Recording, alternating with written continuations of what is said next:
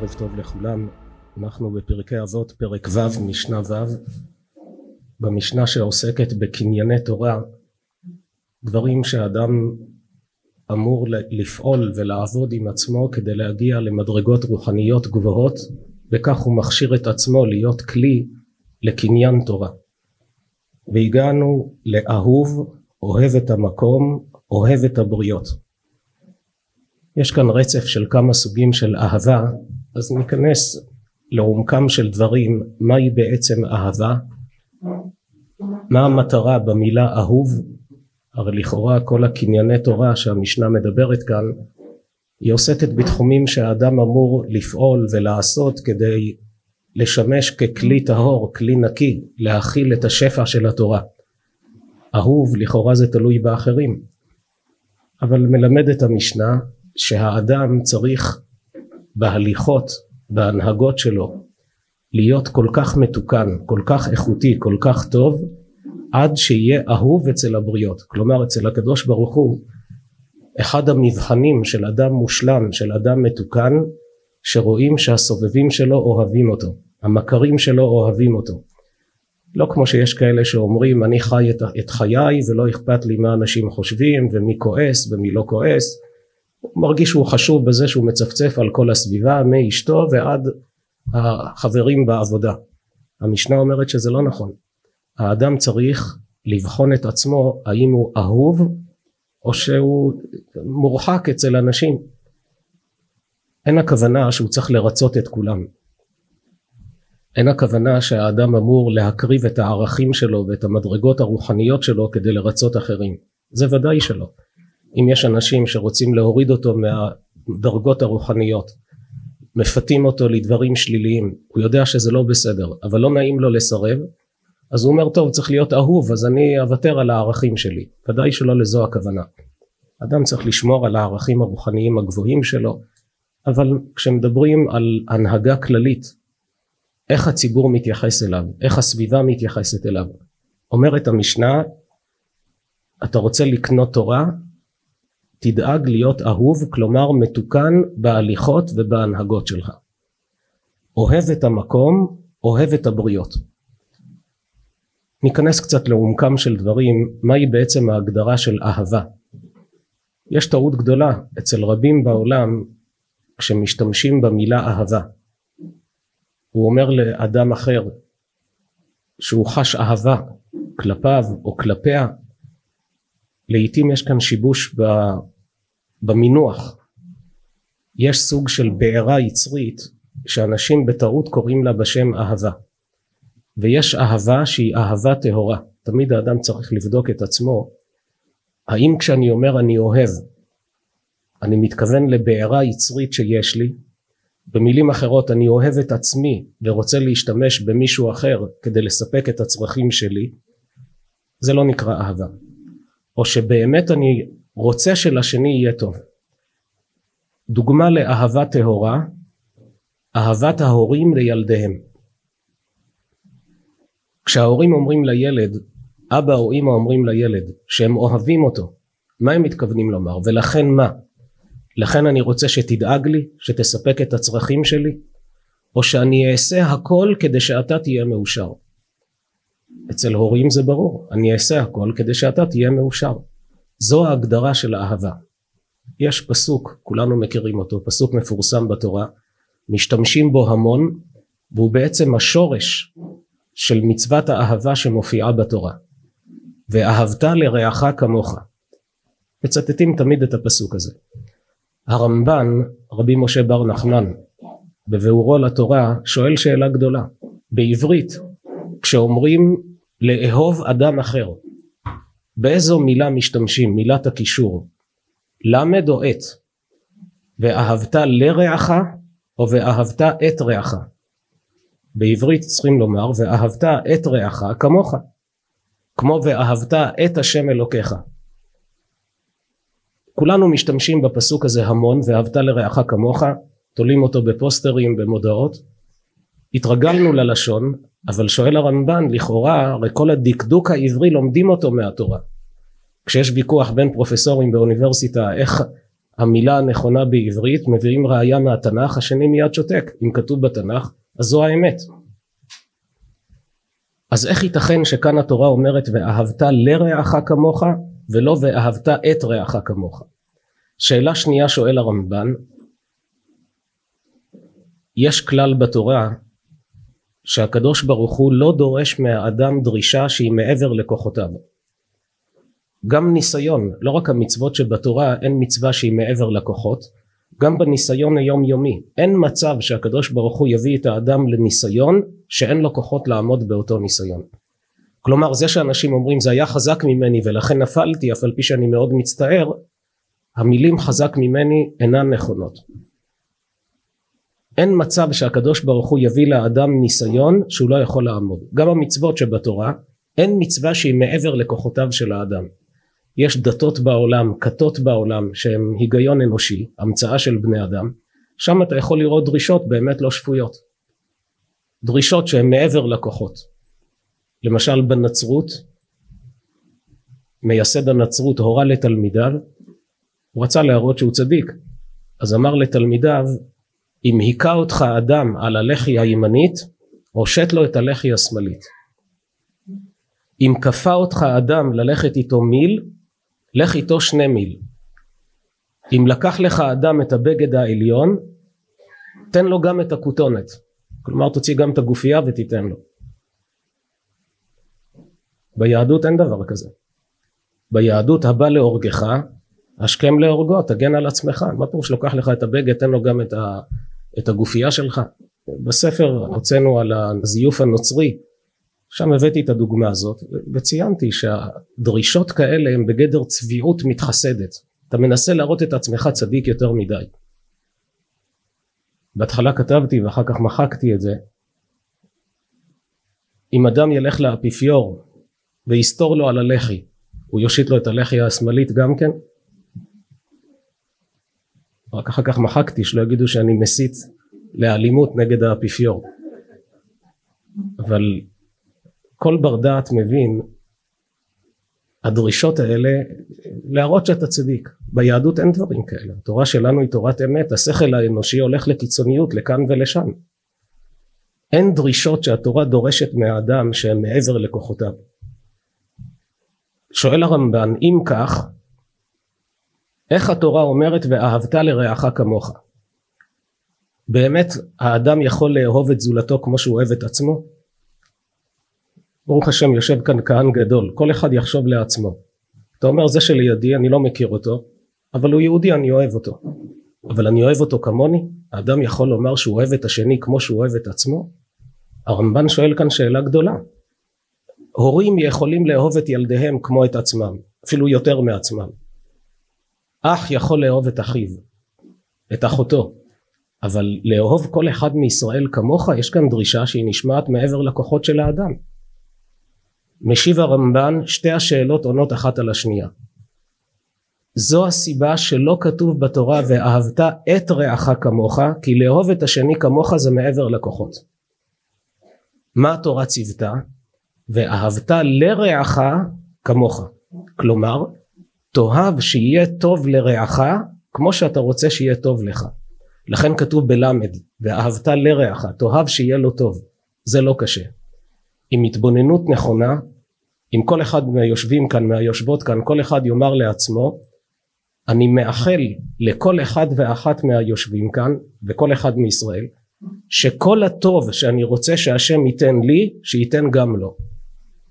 מה הבעיה? יש אנשים שיכולים להרגיש התקוממות בשנייה הראשונה, רגע אני רוצה שרק לי יהיה טוב, אבל אחרי שהוא חושב, תגיד אתה שפוי? מה אכפת לך שיהיה טוב לכולם? לקדוש ברוך הוא חסר? אדם יאמר, מה אני רוצה שיהיה לי? בית, שיהיה לי רכב, שיהיה לי אישה, ילדים, משפחה. הלוואי שהשם ייתן לכולם. כל הטוב שאני רוצה שהשם ייתן לי, בריאות ושפע, שייתן לכולם. זה הפירוש של ואהבת לרעך, תאהב שיהיה טוב לרעך כמוך. זה בהישג יד. לאהוב את השני רגשית, כמו שאתה אוהב את עצמך קשה.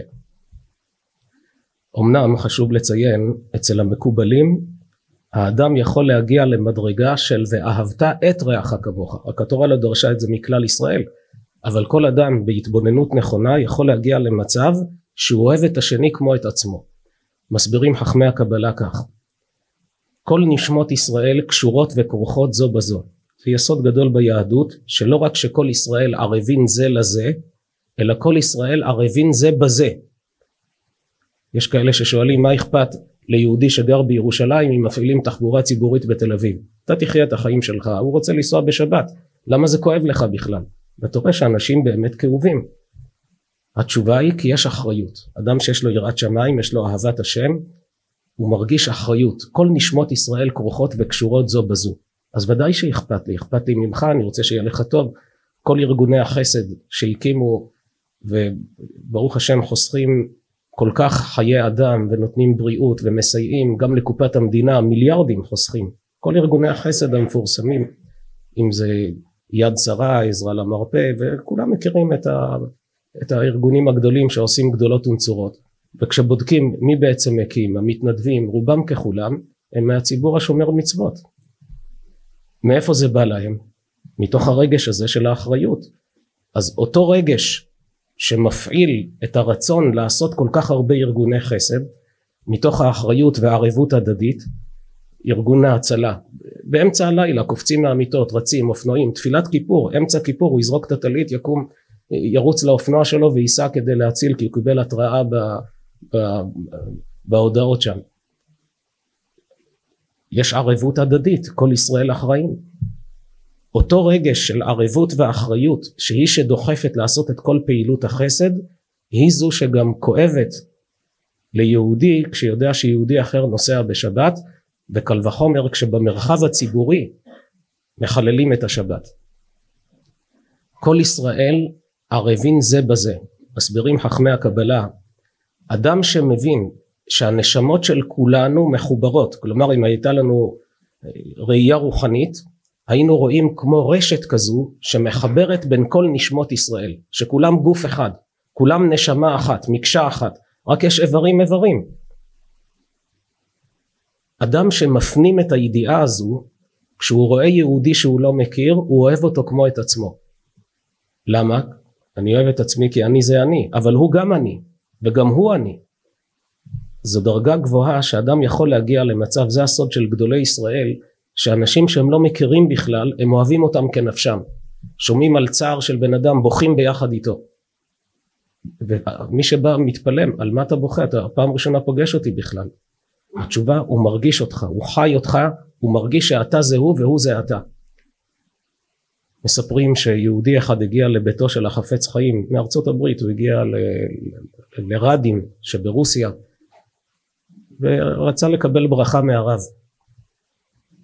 אז הרבנית אמרה לו שהרב נמצא, היו כאלה מדרגות שעולים לעליית הגג, הרב עלה לשם להתפלל, אז עוד מעט הוא יחזור.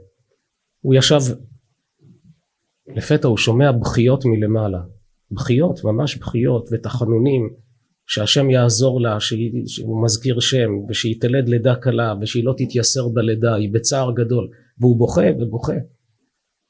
הוא היה בטוח שכנראה ביתו של הרב נמצאת בחדר לידה, והוא בוכה, אבל לא מבין, הרבנית במטבח מדיחה כלים, ממשיכה לארגן את הבית, לכאורה צריך להיות הפוך, האישה יותר לחוצה והבעל. הוא פנה לרבנית ושאל אותה, הרבנית, מי צריכה ללדת שהיא בצער כזה? היא אומרת, אני לא יודעת, קודם בא מישהו, הוא אמר לרב שאשתו בחדר לידה נמצאת עם צירים והיא מקשה ללדת. הוא אומר לה, אז אתם אפילו לא מכירים אותה? היא אומרת, לא, גם הרב לא מכיר אותה, אבל היא יהודייה.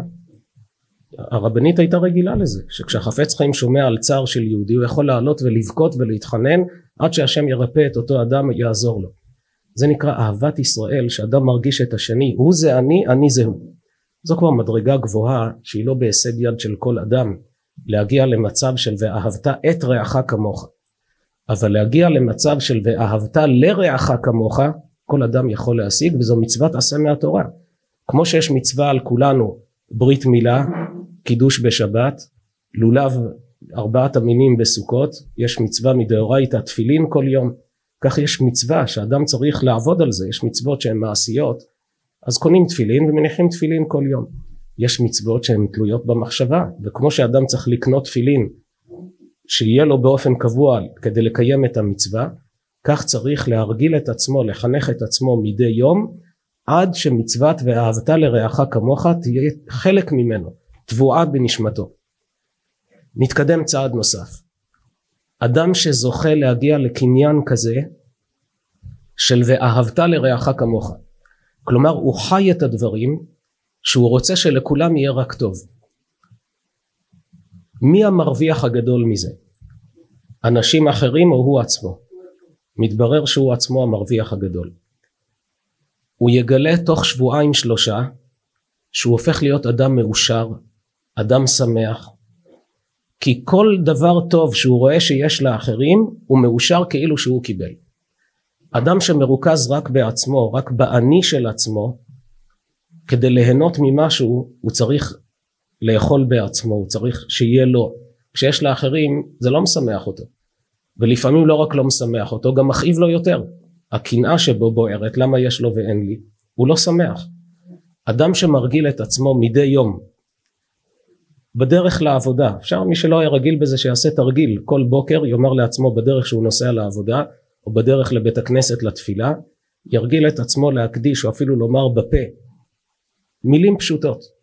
יאמר לעצמו, אני מאחל לכל אחד ואחת מישראל שכל הטוב שאני רוצה שהשם ייתן לי, שייתן גם לו. שניות. ירגיל את עצמו לומר פעם ביום דבר כזה. תוך כמה שבועות, 2-3, האדם הזה יגלה שהפנימיות שלו משתנית. הוא רואה שטוב לאחרים, הוא שמח בשמחתם, כי זה מה שבדיוק אני רוצה. כמו שאני רוצה שלי יהיה טוב, הוא רוצה שיהיה טוב לאחרים. בזמנם, מתי היו מברכים ברכת שהחיינו? בדברי חז"ל כתוב, הרואה פרי חדש מברך עליו שהחיינו וקיימנו והגיענו לזמן הזה. זה היה בדורות ההם. בדורות האלה אדם שרואה פרי חדש מברך. אתה הולך בשוק, רואה פרי חדש, לא מברך, רק כשאתה אוכל. אדם אוכל פרי חדש שלא היה עונה שלמה, ועכשיו הגעת לפרי החדש הזה.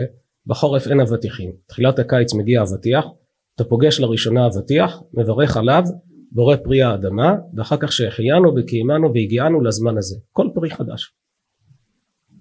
בזמנם, אדם שאפילו היה הולך בשוק, כך כתוב, הרואה פרי חדש מברך. מה ההבדל בין זמננו לזמנם? שהחיינו מברכים כשאדם שמח. בזמנם, כשאדם היה רואה פרי חדש, הוא היה כבר שמח, היה מברך. אבל עם הדורות, אנשים הגיעו למצב שכל זמן שהוא לא אוכל בעצמו, הוא לא נהנה מזה. אבל הנה יש פרי, אנשים נהנים, כן, אבל אני לא נהניתי. הוא לא שמח, הוא לא יכול לברך שהחיינו, רק כשהוא אוכל. סוג של ירידת הדורות. אבל כל אדם צריך להרגיל את עצמו, וזו מדרגה נפלאה שמובילה את האדם לשמחה תמידית. הוא תמיד יהיה מאושר, תמיד יהיה שמח. זה הביאור של ואהבת לרעך כמוך.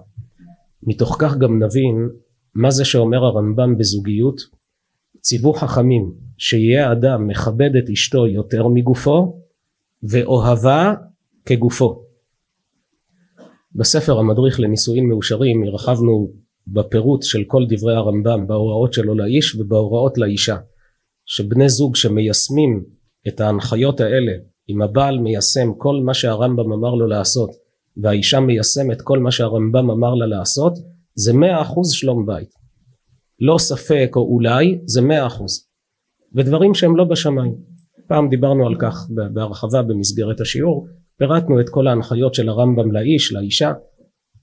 אחת ההוראות לבעל, אוהבה כגופו. מה זה אוהבה כגופו? מה פירוש המילים האלה? בשתי המילים האלה הרמב"ם קיפל מהי ההגדרה של אהבה ואיך מרעננים אהבה אחרי 10-15 שנות נישואים. לא פעם שומעים בני זוג שמדברים על כך שכשהתחתנו באמת היה רגש גדול בינינו, אבל עם השנים הרגש הזה נרדם ומחפשים משהו שירענן את האהבה. אז קודם כל הכלל הבסיסי, בני זוג שרוצים לשמר את האהבה שהייתה להם בחתונה כל החיים, שיקפידו על העניין של המקווה עם כל ההלכות שמסביב. זה דבר שהוא בסיסי, בלי קשר עכשיו לאוהבה כגופו שכותב הרמב"ם.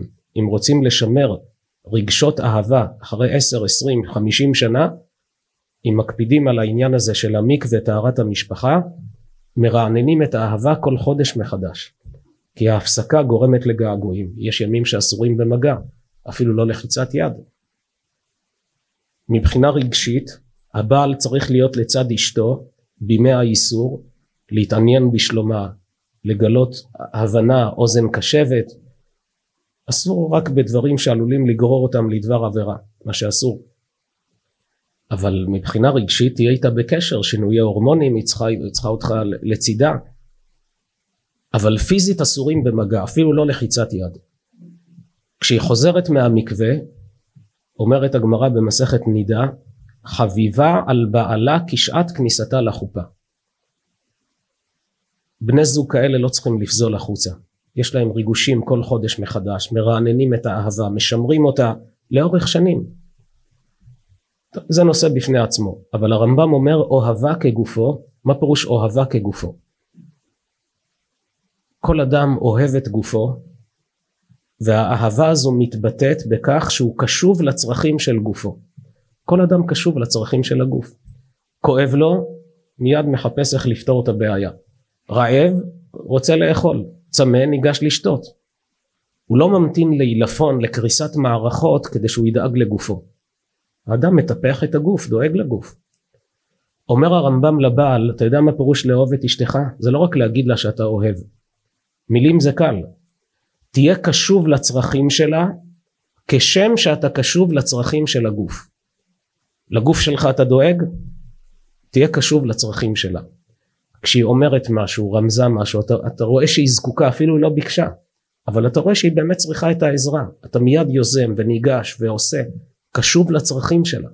זה סימן שאתה אוהב אותה. אומר הרב דסלר, שכשהאדם מיישם את ההנחיה הזו של הרמב"ם, של אוהבה כגופו, קשוב לצרכים שלה ומשמח אותה, מקריב למענה, הוא יגלה שהאהבה מתעצמת יותר ויותר מזמן לזמן. והוא מסביר את הדבר על ידי הוכחות פשוטות. הוא אומר, כשיש במשפחה חס ושלום ילד קטן שהוא חולה כמה חודשים בבית חולים, ההורים ישבו ליד מיטתו במשך לילות וימים, המציאות מוכיחה, כשהילד הזה גדל, ההורים מרגישים קרבה וקשר אליו יותר מכל הילדים האחרים. אבל למה? הוא עייף אתכם, התריח, כל כך תרחה מאמץ, אתם אוהבים אותו יותר? מרגישים קשורים אליו יותר? התשובה היא שכן. למה? כי דבר שהאדם מקריב למענו, אדם שהוא מקריב למענו, הוא נקשר אליו יותר. הוא מסביר שזו הסיבה שאומן אוהב את היצירה שלו. גם אם יש יצירות אחרות יפות יותר, הוא אוהב את היצירה שלו. כששואלים למה, כולם עונים כי הוא השקיע. שואל הרב דסלר, אז מה? אז מה אם הוא השקיע? משיב, כשאדם משקיע במשהו, הוא מרגיש חלק ממני עבר אל תוך הדבר הזה. אם השקעתי בזה שעות, מאמץ, תרחה, חלק ממני נמצא כאן ביצירה הזו. וכל אדם אוהב את עצמו, אז הוא אוהב את החלק של עצמו שנמצא בתוך אותה יצירה. לכן הוא אוהב את היצירה, לכן אוהבים את הילד שהקרבנו, לכן בעל אוהב את אשתו אם הוא מקריב למענה. יש גברים שהוא מרוכז בעצמו ורוצה שכל העולם ישרת אותו. והוא לא מבין למה הוא לא אוהב את אשתו. אתה לא משקיע בה. תשקיע, תתאמץ, תקריב מעצמך. אתה תגלה שאתה אוהב אותה יותר ויותר. יש את הסיפור המפורסם שרבי ישראל מסלנט היה פעם בחתונה של אחד מתלמידיו. יש מספרים את הסיפור הזה על מישהו אחר, אבל לא משנה. מי הרב, העיקר היסוד שבמעשה הזה. היה בחתונה של אחד התלמידים. והמלצר כדרכו ניגש עם המגש ושואל כל אדם מה הוא רוצה. יש לו במגש שפע של מאכלים, בורקסים, דגים וכן על זה הדרך, ושואל. הרב ישב עם התלמידים באותו שולחן. וכל אחד בוחר את המנה שהוא מעדיף. והנה הרב שומע את אחד הבחורים של הישיבה, כשהמלצר שואל אותו מה להגיש לך, הוא ענה לו אני אוהב דגים. והמלצר הניח לו דג בצלחת, לפי בקשתו. המילים האלה אני אוהב דגים צרמו מאוד לרבי ישראל מסלנט. באותו מעמד הוא לא אמר כלום. לא מביישים אדם לפני כולם. למחרת קרא לו למשרד בישיבה. אותו תלמיד התרגש, מתוך המון תלמידים, הרב קורא לו.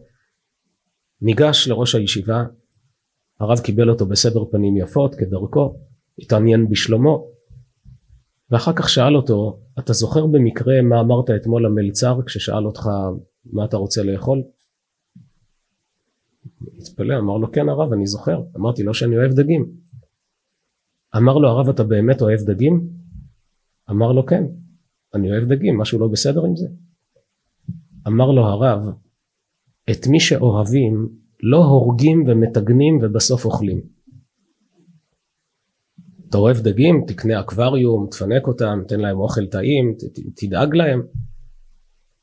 זה הפירוש לאהוב דגים. עכשיו בואו נשאל שאלה, מה אכפת לרב שהוא אמר אני אוהב דגים? אז הוא אמר כך, מה צריך כל כך לדייק איתו על המילים, קורא לו למשרד, יושב איתו. הרב דאג שכנראה הבחור הזה לא למד את הרמב"ם, ההגדרה של אהבה היא לא ברורה לו בכלל.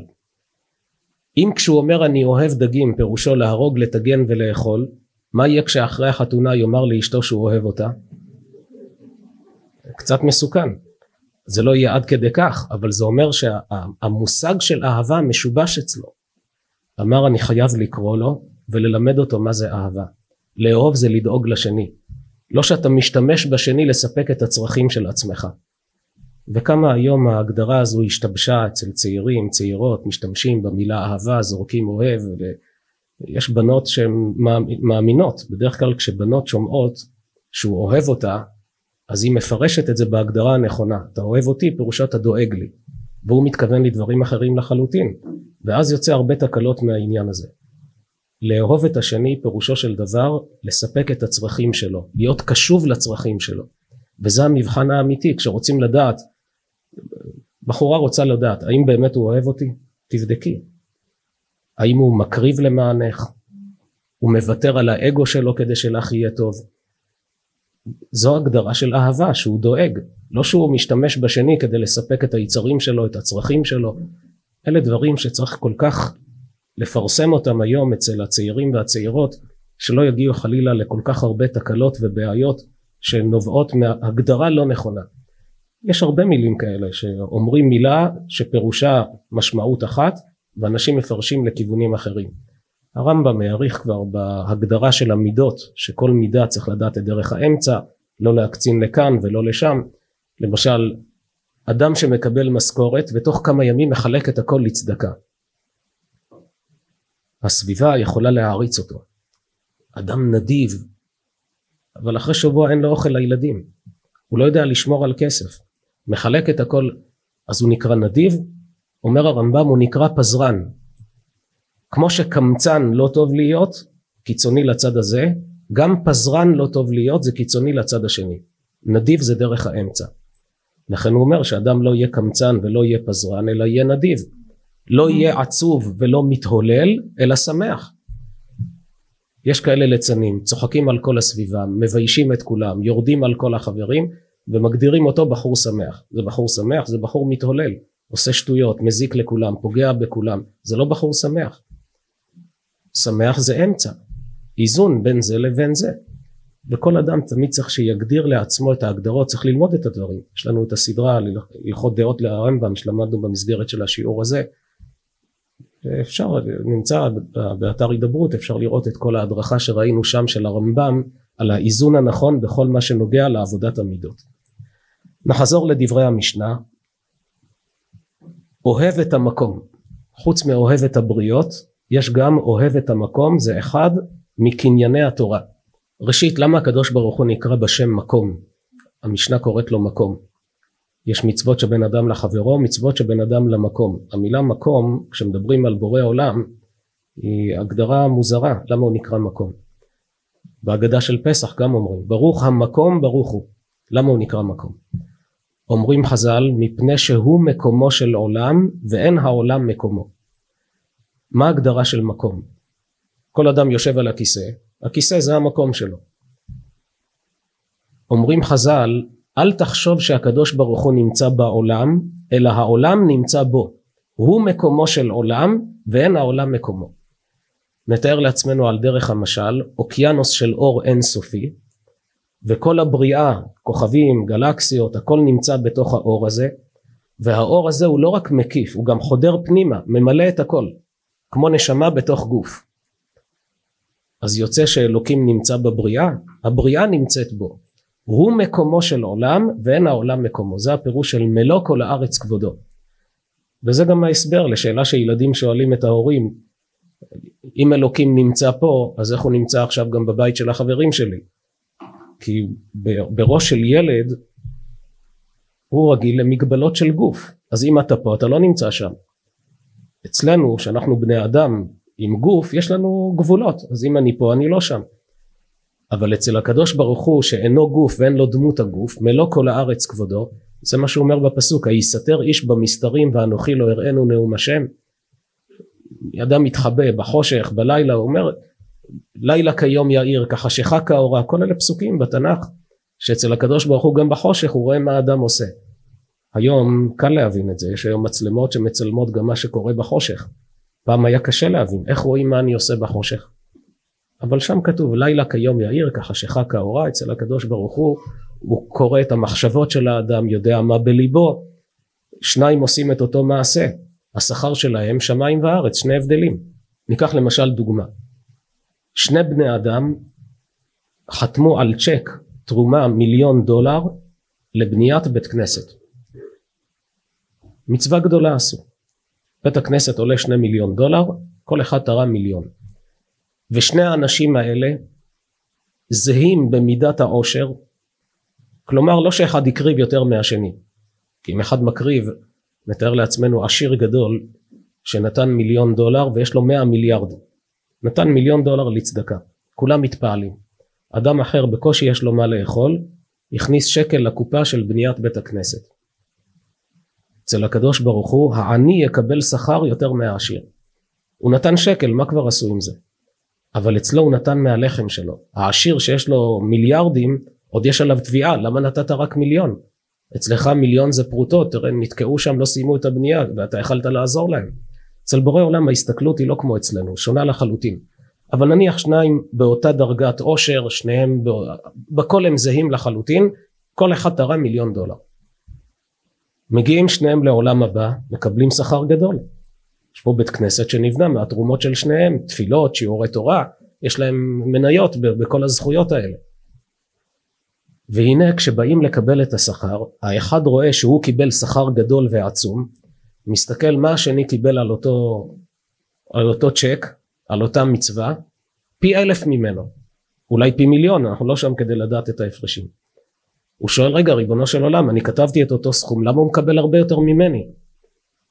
אומרים חז"ל שמראים לו באותה שעה מה עבר לך בראש ומה עבר לו בראש כשחתמתם על הצ'ק.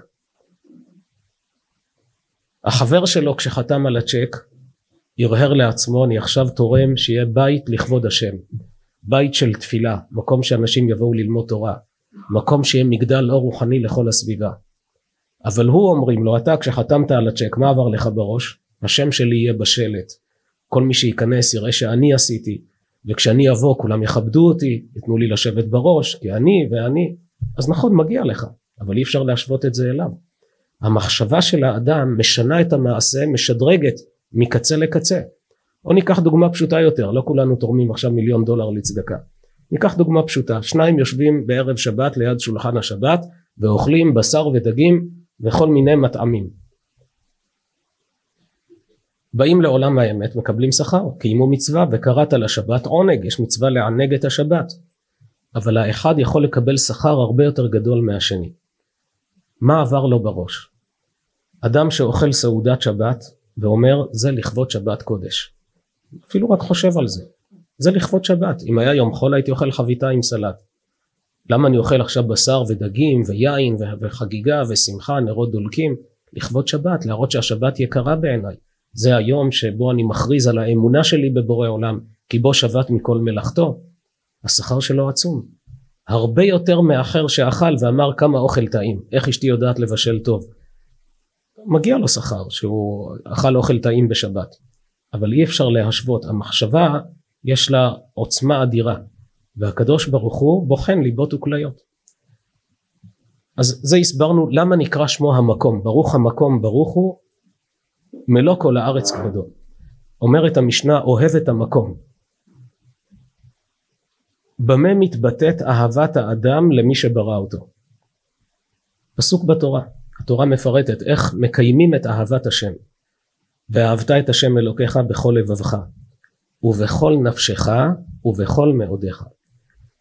שואלים חז"ל מה זה בכל לבבך? היה צריך להיות כתוב בכל לבך. כמה לבבות יש לאדם? לבבך לשון רבים, היה צריך שיהיה כתוב ואהבת את השם אלוקיך בכל לבך. אומרים חז"ל בשני יצריך, ביצר הטוב וביצר הרע. כל אדם יש לו בלב דחפים למעשים טובים ודחפים למעשים רעים. אומרת התורה תאהב את השם על ידי שגם את הדחף לדברים רעים תיקח את זה לטובה. יש לך דחף למידת הקנאה, יש פה יצר הרע. עד היום הרגשת רגשות של קנאה בכסף של השכנים, בדירה שלהם, ברכב שלהם, תיקח את היצר הזה, תעביר אותו לכיוון אחר. לקנאת סופרים תרבה חוכמה. השכן הזה הולך כל יום לשיעור תורה, גם אני רוצה. האדם הזה תורם לצדקה, גם אני רוצה. האדם הזה יש לו שלום בית, כי הוא שולט על היצרים שלו, גם אני רוצה. זה נקרא בכל לבבך, ביצר הטוב ויצר הרע. את שניהם אתה רותם למרכבה של עבודת השם. ובכל נפשך יש עבירות בתורה שדינם יהרג ואל יעבור. אז לא כל אחד מגיע לניסיונות מהסוג הזה. אבל יאמר לעצמו, גם אם מגיע לניסיון כזה, אני מוכן למסור את נפשי על קידוש השם. זה נקרא בכל נפשך. כל התורה נדחית מפני פיקוח נפש. חוץ משלוש עבירות חמורות שבתורה שדינם יהרג ואל יעבור. עבודה זרה, גילוי עריות, שפיכות דמים. כלומר הקדוש ברוך הוא אומר לאדם, אם אומרים לך או שתחלל שבת או שנהרוג אותך, תחלל שבת. או שתאכל חזיר או שנהרוג אותך, החיים שלך חשובים לי יותר. תעבור אבל תשמור על החיים. יש שלושה דברים שאומר הקדוש ברוך הוא לאדם, אם זה לא שווה לי שתחיה. כמה שאני אוהב אותך ורוצה אותך, אבל אם זה לא שווה לי שתחיה. מאיימים עליך שיהרגו אותך, יהרג ואל יעבור. עבודה זרה, או שתשתחווה לפסל, תתנצר, או שנהרוג אותך, יהרג ואל יעבור. איך אפשר לחיות בכפירה באלוקים? גילוי עריות, אשת איש, אמו, אחותו, ביתו, יהרג ואל יעבור. אומר לו הקדוש ברוך הוא, לא שווה לחיות אם נכשלים בעבירות כאלה. שפיכות דמים, או שתרצח או שנהרוג אותך, יהרג ואל יעבור. כשאדם אומר בכל לבבך ובכל נפשך, יהרהר, אם אגיע לניסיון כזה של אחת מהעבירות החמורות שבתורה, אני מוכן למות על קידוש השם.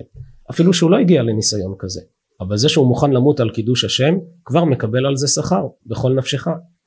ובכל מאודיך, מה זה מאודיך? אומרים חז"ל דברים שהאדם מאוד אוהב. מה אדם מאוד אוהב? כסף. כלומר שיהיה מוכן לתת מממונו לכבוד השם. אם זה רצון השם אז אני אתן גם את הכסף שלי לכבודו של הקדוש ברוך הוא. זה נקרא אוהב את המקום. כשיש לאדם את הבסיס של אהוב, אוהב את המקום, אוהב את הבריות, יש לו כבר את היסוד לשמש ככלי של החלת התורה, מגיע לקניין תורה.